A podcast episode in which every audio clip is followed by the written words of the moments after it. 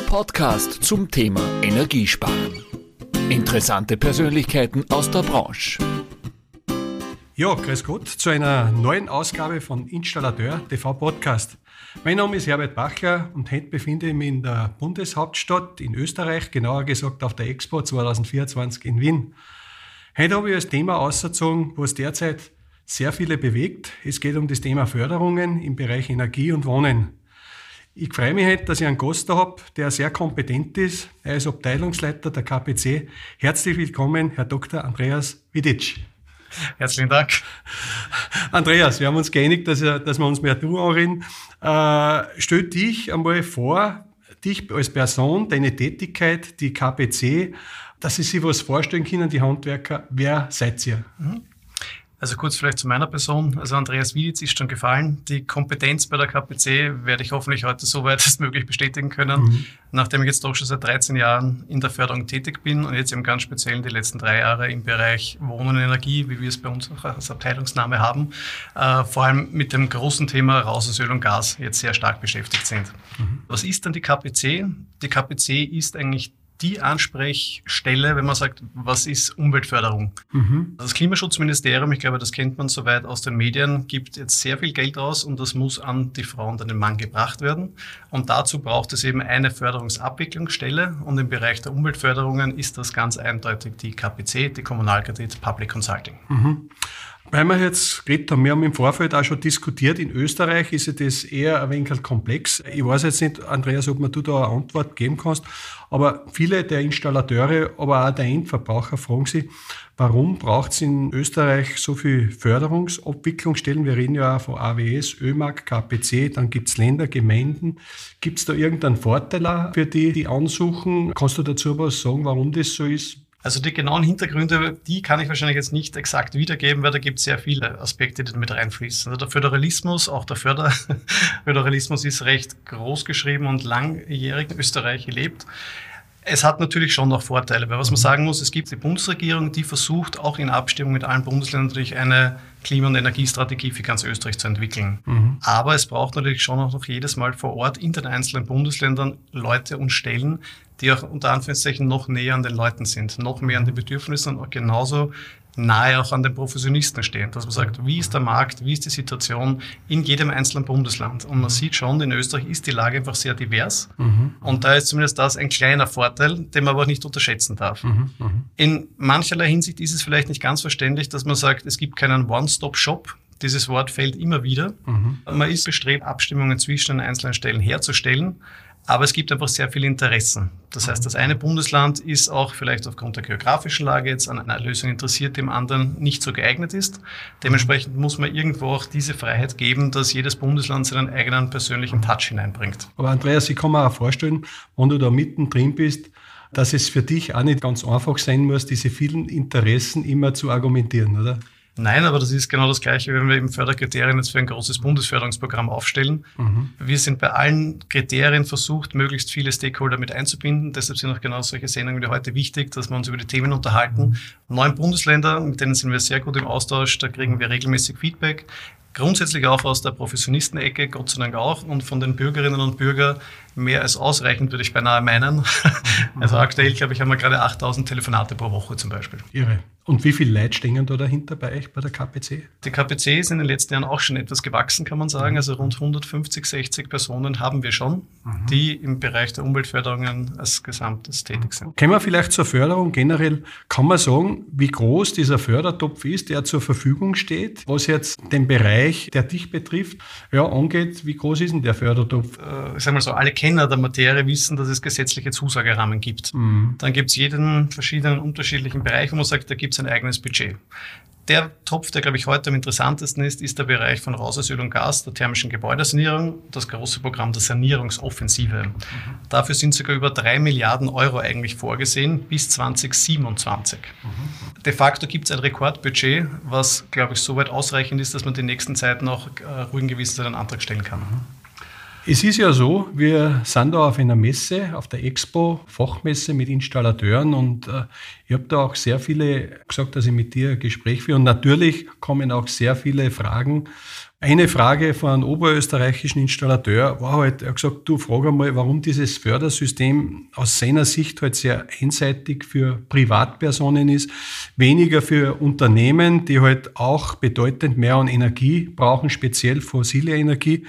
Da gibt's außer ein Sonderprogramm anscheinend von der AWS nichts, was er weiß. Gibt es da einen Grund dafür? Ich glaube, das muss man jetzt ein bisschen trennen. Das eine ist, wir reden von einem ganz großen Förderungsprogramm für den privaten Sektor, nämlich mhm. diese Sanierungsoffensive, die es jetzt schon seit einiger Zeit gibt und die eben dieses Rekordbudget hat. Mhm. Das ist im großen Bereich ausgerichtet auf Privatpersonen und vor allem den Bereich der Raumwärme. Der andere große Teil, den es aber auch schon zum Teil viel länger gibt, das ist die betriebliche Umweltförderung im Inland. Mhm. Die hat jedes Jahr einen gewissen Zusagerahmen. Jetzt aktuell, glaube ich, sind es rund 150 Millionen Euro, wo rein betriebliche Projekte angesprochen werden. Das ist einfach nur ein anderer Förderungsbereich. Wir haben noch ganz andere Förderungsbereiche, die sich zum Beispiel mit dem Hochwasserschutz beschäftigen oder mit Altlastensanierungen. Das heißt, man muss immer schauen, welchen Sanierungstopf man denn gerade eigentlich adressiert. Und wenn man sagt, die Sanierungsoffensive, die ist einfach ausgerichtet an den privaten Sektor, ja. Und auf der anderen Seite gibt es die betriebliche Umweltförderung im Inland, wo sowohl eben große Biomasse-Nahwärmeprojekte zum Beispiel gefördert werden, aber genauso gut betriebliche Pauschalen, wenn man sagt, Innenraumbeleuchtungen, Wärmerückgewinnungen und dergleichen. Und und auch die sind bei euch dann gut aufgekommen, wenn sie Fragen dazu haben oder Anträge stellen wollen. Genau, also das ist etwas, wo man sagt, die KPC ist eigentlich die Ansprechperson für betriebliche und generell Umweltförderungen. Deshalb sind alle diese Bereiche bei uns gebündelt. Andreas, lass uns einmal in den Kern äh, dieser Förderung Öl aus Gas, du hast es schon angesprochen, gehen. Wie schaut die genau aus? Also die Förderung raus aus Öl und Gas ist, wie gesagt, ein großer Pfeiler der Sanierungsoffensive. Das läuft jetzt schon seit einigen Jahren und ist vom Budgetzahlen her immer weiter aufgestockt worden. Die Kernessenz des Ganzen ist es natürlich, wie der Titel schon sagt, raus aus Öl und Gas, raus aus den fossilen Energieträgern. Das heißt, es gibt eine Förderung, wenn man aus fossilen Brennstoffen aussteigen will und wenn man seine alte Heizung entsorgen will und auf ein neues, modernes, klimafreundliches System umsteigen will.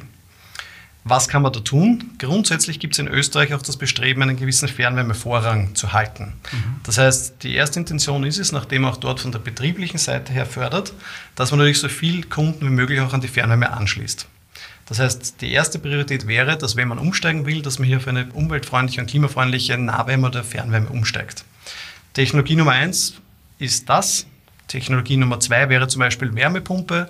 Technologie Nummer drei ist Biomasse. Das heißt, das sind so die großen Bereiche, wo man sagt, das wollen wir fördern.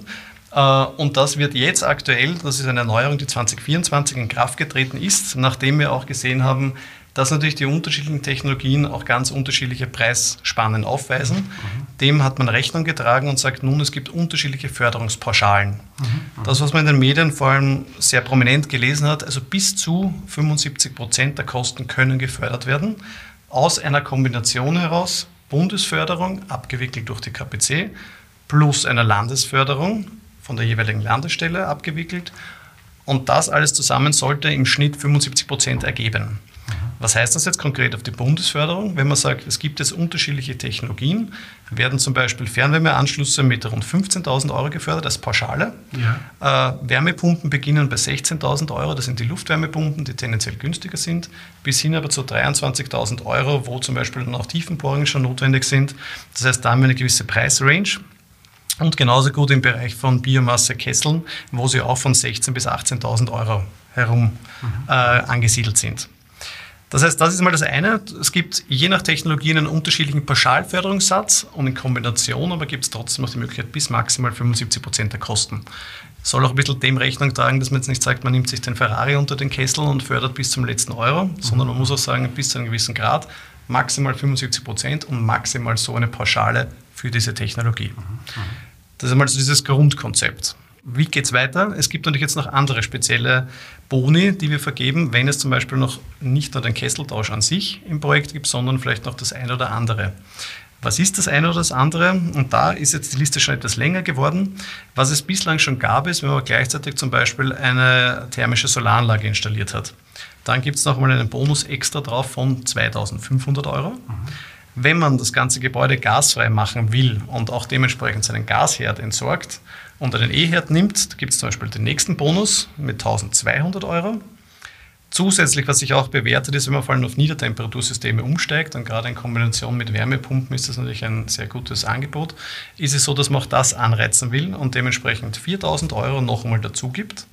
Und gerade äh, Sohle-Wärmepumpen oder Wasser-Wasser-Wärmepumpen, die auch Tiefenbohrungen benötigen, haben auch diese teuren Rechnungspositionen dabei und die möchte man noch einmal extra abdecken, indem man sagt, da gibt es 5000 Euro.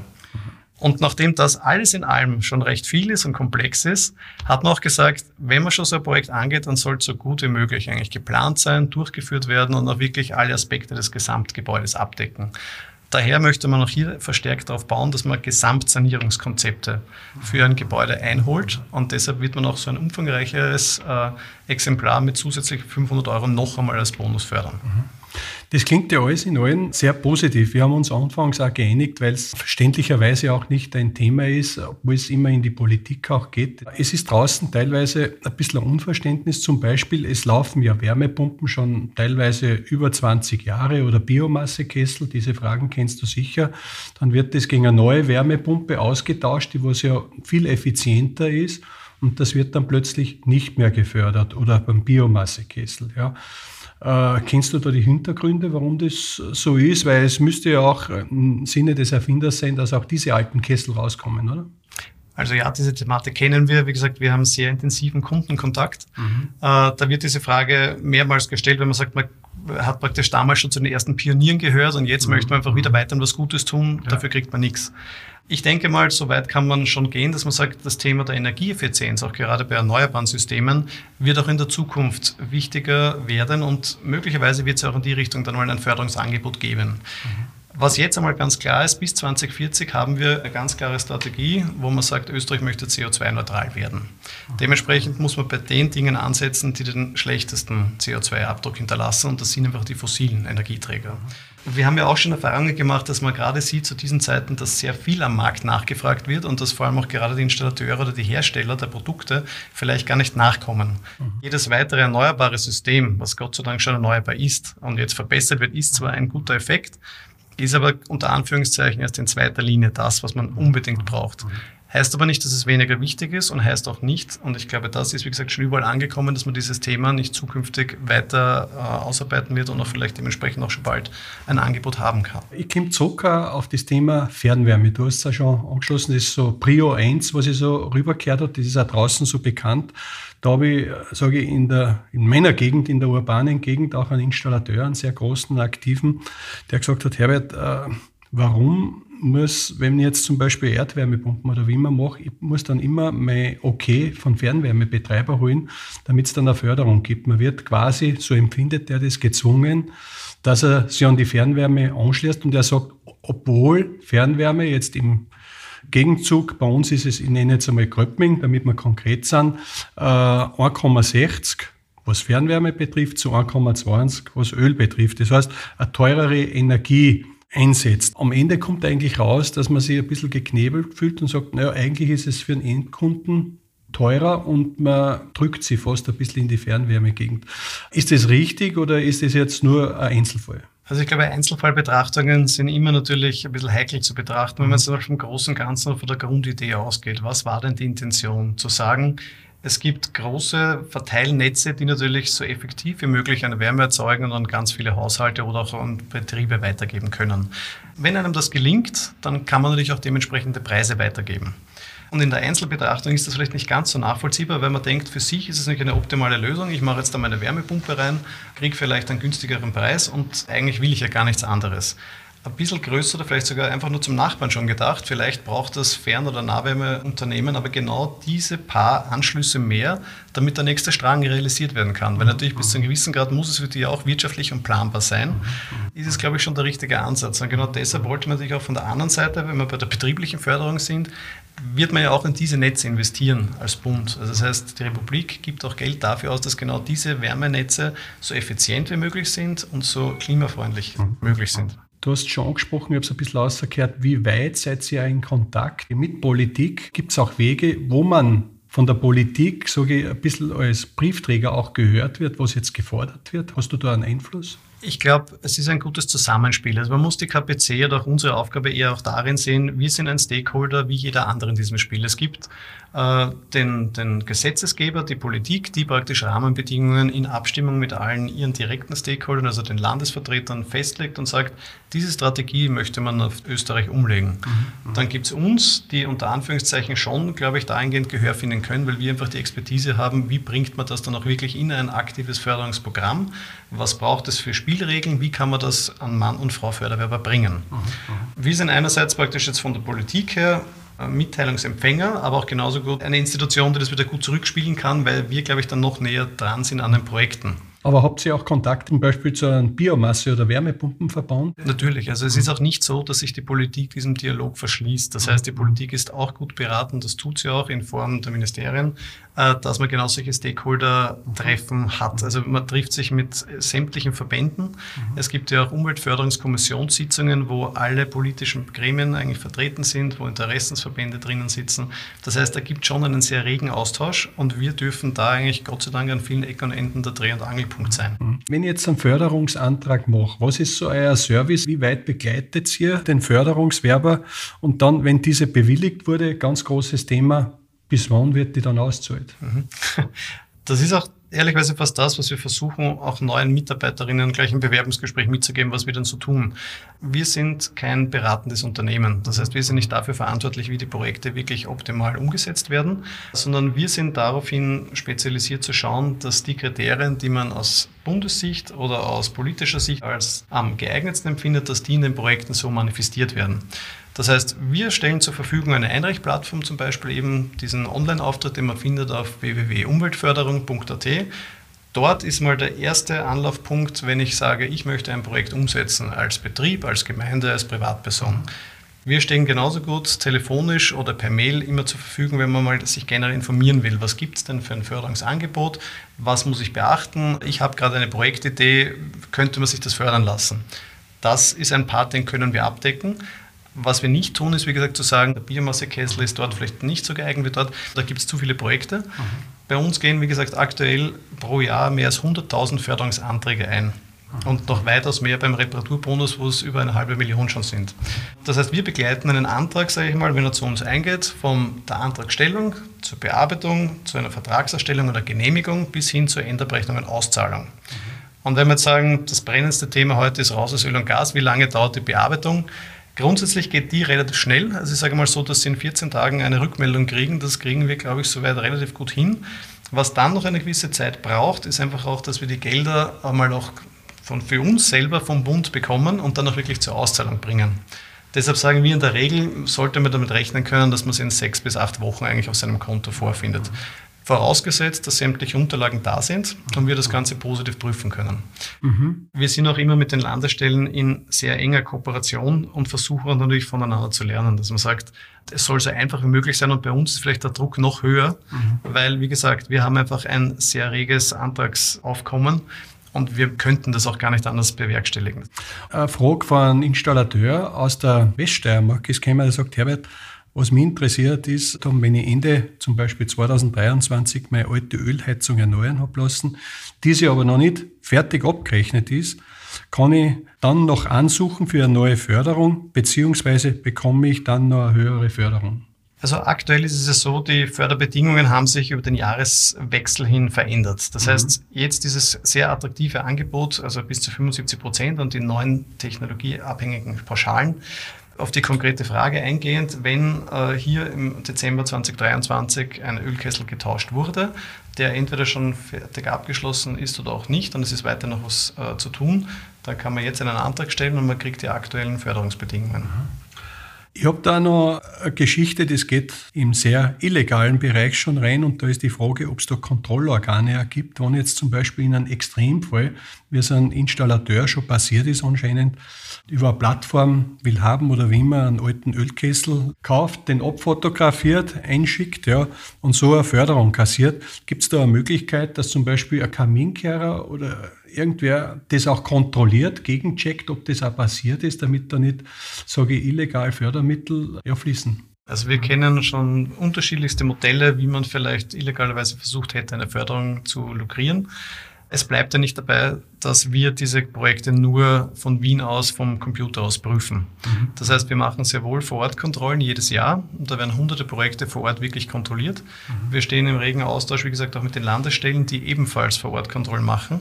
Weiters praktisch gibt es auch immer wieder Hinweise von externer Seite, das glaubt man vielleicht auch gar nicht, entweder von Bürgerinnen und Bürgern oder von anderen Behörden, und wie gesagt, wir haben schon sehr positive Erfahrungen damit gemacht, wenn sowas passiert, man glaubt es gar nicht, über irgendeinen Weg bekommen wir davon schon Wind und mhm. dann gibt es die entsprechenden Schritte. Ja, dann äh, gehe ich so ein bisschen zum Thema, was in Deutschland noch mehr hip ist, aber inzwischen bei uns auch immer mehr kommt, wo der Installateur fragt, äh, kann ich sowohl eine Wärmepumpenförderung als eine Holzheizungsförderung ansuchen, wenn ich meine alte Ölheizung durch eine Pellets Wärmepumpen Hybridanlage austauschen. Weiß nicht, äh, gibt es sowas auch? Gibt es auch. Da stellt sich dann immer die Frage, welches System wir dann eigentlich fördern. Also für uns steht im Vordergrund, wir müssen nicht die große Masse unter Anführungszeichen mal in irgendeine Definition bringen, dass man sagt, wie wir es jetzt haben. Es gibt fünf unterschiedliche Technologietypen, die wir in unserem Informationsblatt aufgelistet haben und da gibt es eine entsprechende Pauschale dafür. Es gibt aber auch Hybridlösungen seltener, aber doch in Österreich zumindest. Und natürlich soll auch das gefördert werden. Und in dem mhm. Fall äh, gibt es auch eine Förderung. Man muss dann immer nur schauen, praktisch, was unter Anführungszeichen der überwiegende Teil dieses Hybrids ist. Andreas, das taugt mir mit dir zu reden, weil da sind die Antworten sehr konkret. Wenn du so ein bisschen über die Grenzen nach Deutschland umschaust, ist es wichtig oder ist es ein Riesenfehler, wenn sich die Politik, jetzt nehme ich es trotzdem einmal im Mund, in Technologien einmischt, so wie es da passiert ist? Also ich glaube, was sowohl in Deutschland als auch in Österreich nicht ganz glücklich gelaufen ist, ist einfach die Entwicklung vor allem im gesetzlichen Bereich. Das heißt, man hat sehr lange auch äh, intensiv daran gearbeitet, vielleicht das Thema der Energiewende auch mit einem gewissen gesetzlichen Rahmen zu versehen und hier ganz klare Linien zu schaffen. Das ist aus den unterschiedlichsten Gründen nicht gegangen. In Deutschland gab es da sehr große Probleme. Bei uns unter Anführungszeichen, glaube ich, was man vielleicht so nicht äh, am Markt gesehen hat, gab es natürlich jetzt auch nicht die konkrete Umsetzung. Also wir haben jetzt schon einen gewissen Rahmen gespannt bekommen, aber sicher nicht den, den man vielleicht ursprünglich wollte. Das Positivste bei dem Ganzen, glaube ich, ist schon genau dieser Aspekt mit der Kontinuität. Es braucht einfach einen gewissen Ausblick und nicht nur auf ein halbes Jahr, nicht nur auf ein Jahr, sondern auf die Jahre darüber hinaus. Unterm Strich sind mehrere Milliarden hier vorgesehen. Und ich glaube, das ist was, darauf kann jemand bauen, der sich die Frage stellt, ich möchte in einem halben Jahr tauschen, ich möchte erst nächstes Jahr tauschen. Da wird es eine Förderung geben. Das heißt, so wie die Ministerin Gebessler schon gesagt hat, bei den PV-Projekten, es wird jede Photovoltaikanlage gefördert, mhm. so werden auch diese Anlagen auch über die nächsten Monate und Jahre gefördert werden, weil es gibt einfach keinen anderen Weg in die Klimaneutralität für Österreich, die politisch auch so versprochen worden ist, auch der Europäischen Kommission gegenüber. Mhm. Die Frage ist immer dieser Planbarkeit. Du hast angesprochen, jetzt sind sie in Österreich, wenn ich umrechne, in etwa, ich glaube, fünf Jahre, wo das gewährleistet ist. Ich glaube, für viele wäre das ein Traum. Ich habe das auch miterlebt vor sehr vielen Jahren. Ich glaube, 2007, 2008 war das, wie die Solarthermie eigentlich fast gestorben ist, weil plötzlich die Förderung nicht mehr da war. Deswegen muss ich sagen, habe ich aus der Vergangenheit immer die Gefahr, desto höher das gefördert wird, wenn das dann wegfällt. Man sieht es jetzt, es gehen Firmen, einheimische Firmen in die Pleite, ja, weil plötzlich dieser Spagat nicht mehr geschafft wird. Ich denke jetzt auf Firma Windtager zum Beispiel, wir alle hoffen, dass es weitergeht. Ja, und es sind andere auch wirklich in Problemen. Ist es überhaupt notwendig, aus deiner Sicht so hoch zu fördern? Wäre es nicht besser, weniger auszuschütten und das, wie viele der Unternehmen sich wünschen, über 10, womöglich sogar 15 Jahren, dass man einfach eine Planungssicherheit hat? Oder ist sowas überhaupt gar nicht möglich, weil man die Technologien dann noch gar nicht kennt?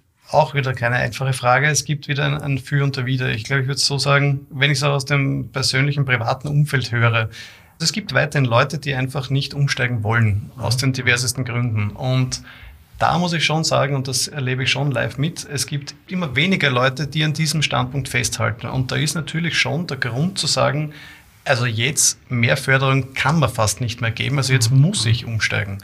Und genau jetzt ist der Zeitpunkt, weil das werde ich dann auch oft gefragt, gibt es da überhaupt noch eine Möglichkeit, dass das noch einmal mehr wird?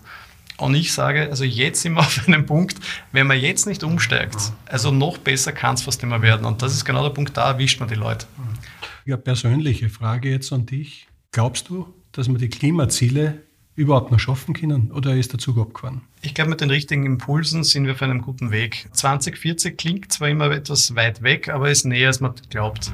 Ich glaube aber schon, man sieht es eigentlich auch gerade bei der jungen Generation, also da ist schon viel in Bewegung. Mhm. Und ich glaube, mit genug Ambition und mit ein bisschen mehr Mut und vielleicht eben genau bei diesen kleinen Fragestellungen, wo man vielleicht nicht jedes Detail ausdiskutieren kann oder will, mhm. über dem muss man drüber stehen. Und dann, glaube ich, ist es machbar. Ja, ja jetzt sind wir am Ende unseres Podcasts. Ich habe wie immer drei Fragen, die ich an dich stelle, die du mir bitte, Andreas, aus dem Bauch beantwortest. Bevor wir zum Schluss kommen, bist du bereit? Bin nervös. Würde ich ein neues Wohnhaus bauen, würde ich für mich, für die Heizung, für die Haustechnik folgende Technologien verwenden. Wärmepumpe, thermische Solaranlage, Photovoltaikanlage, also Pufferspeicher sowieso. Mhm. Wenn ich könnte, würde ich am derzeitigen Fördersystem Folgendes optimieren. Das tun wir jeden Tag. Also da sind wir jeden Tag dabei. Meine Vision mit meiner Tätigkeit für die nächsten drei Jahre ist es, genau zu diesem großen Ziel beitragen zu können, dass 2040 erreichbar ist und so viele Menschen wie möglich den Eindruck haben, das ist eine gute Idee. Ja, lieber Dr. Andreas Wittitz, ich glaube, jetzt habe ich es richtig ausgesprochen. Gell? Ich danke dir schön, dass wir das Gespräch geführt haben, dass du auch diesen Fragen gestellt hast und ich glaube, jetzt haben wir mehr Einblick in das Ganze. Hat mir Spaß gemacht. Dir alles Gute, viel Kraft für die ganzen Anfragen, für die Flut, die einer kommt und alles Liebe. Danke. Danke ebenfalls. Das war ein Installateur TV Podcast mit Herbert Bachler. Bleiben Sie gesund. Bis zum nächsten Mal.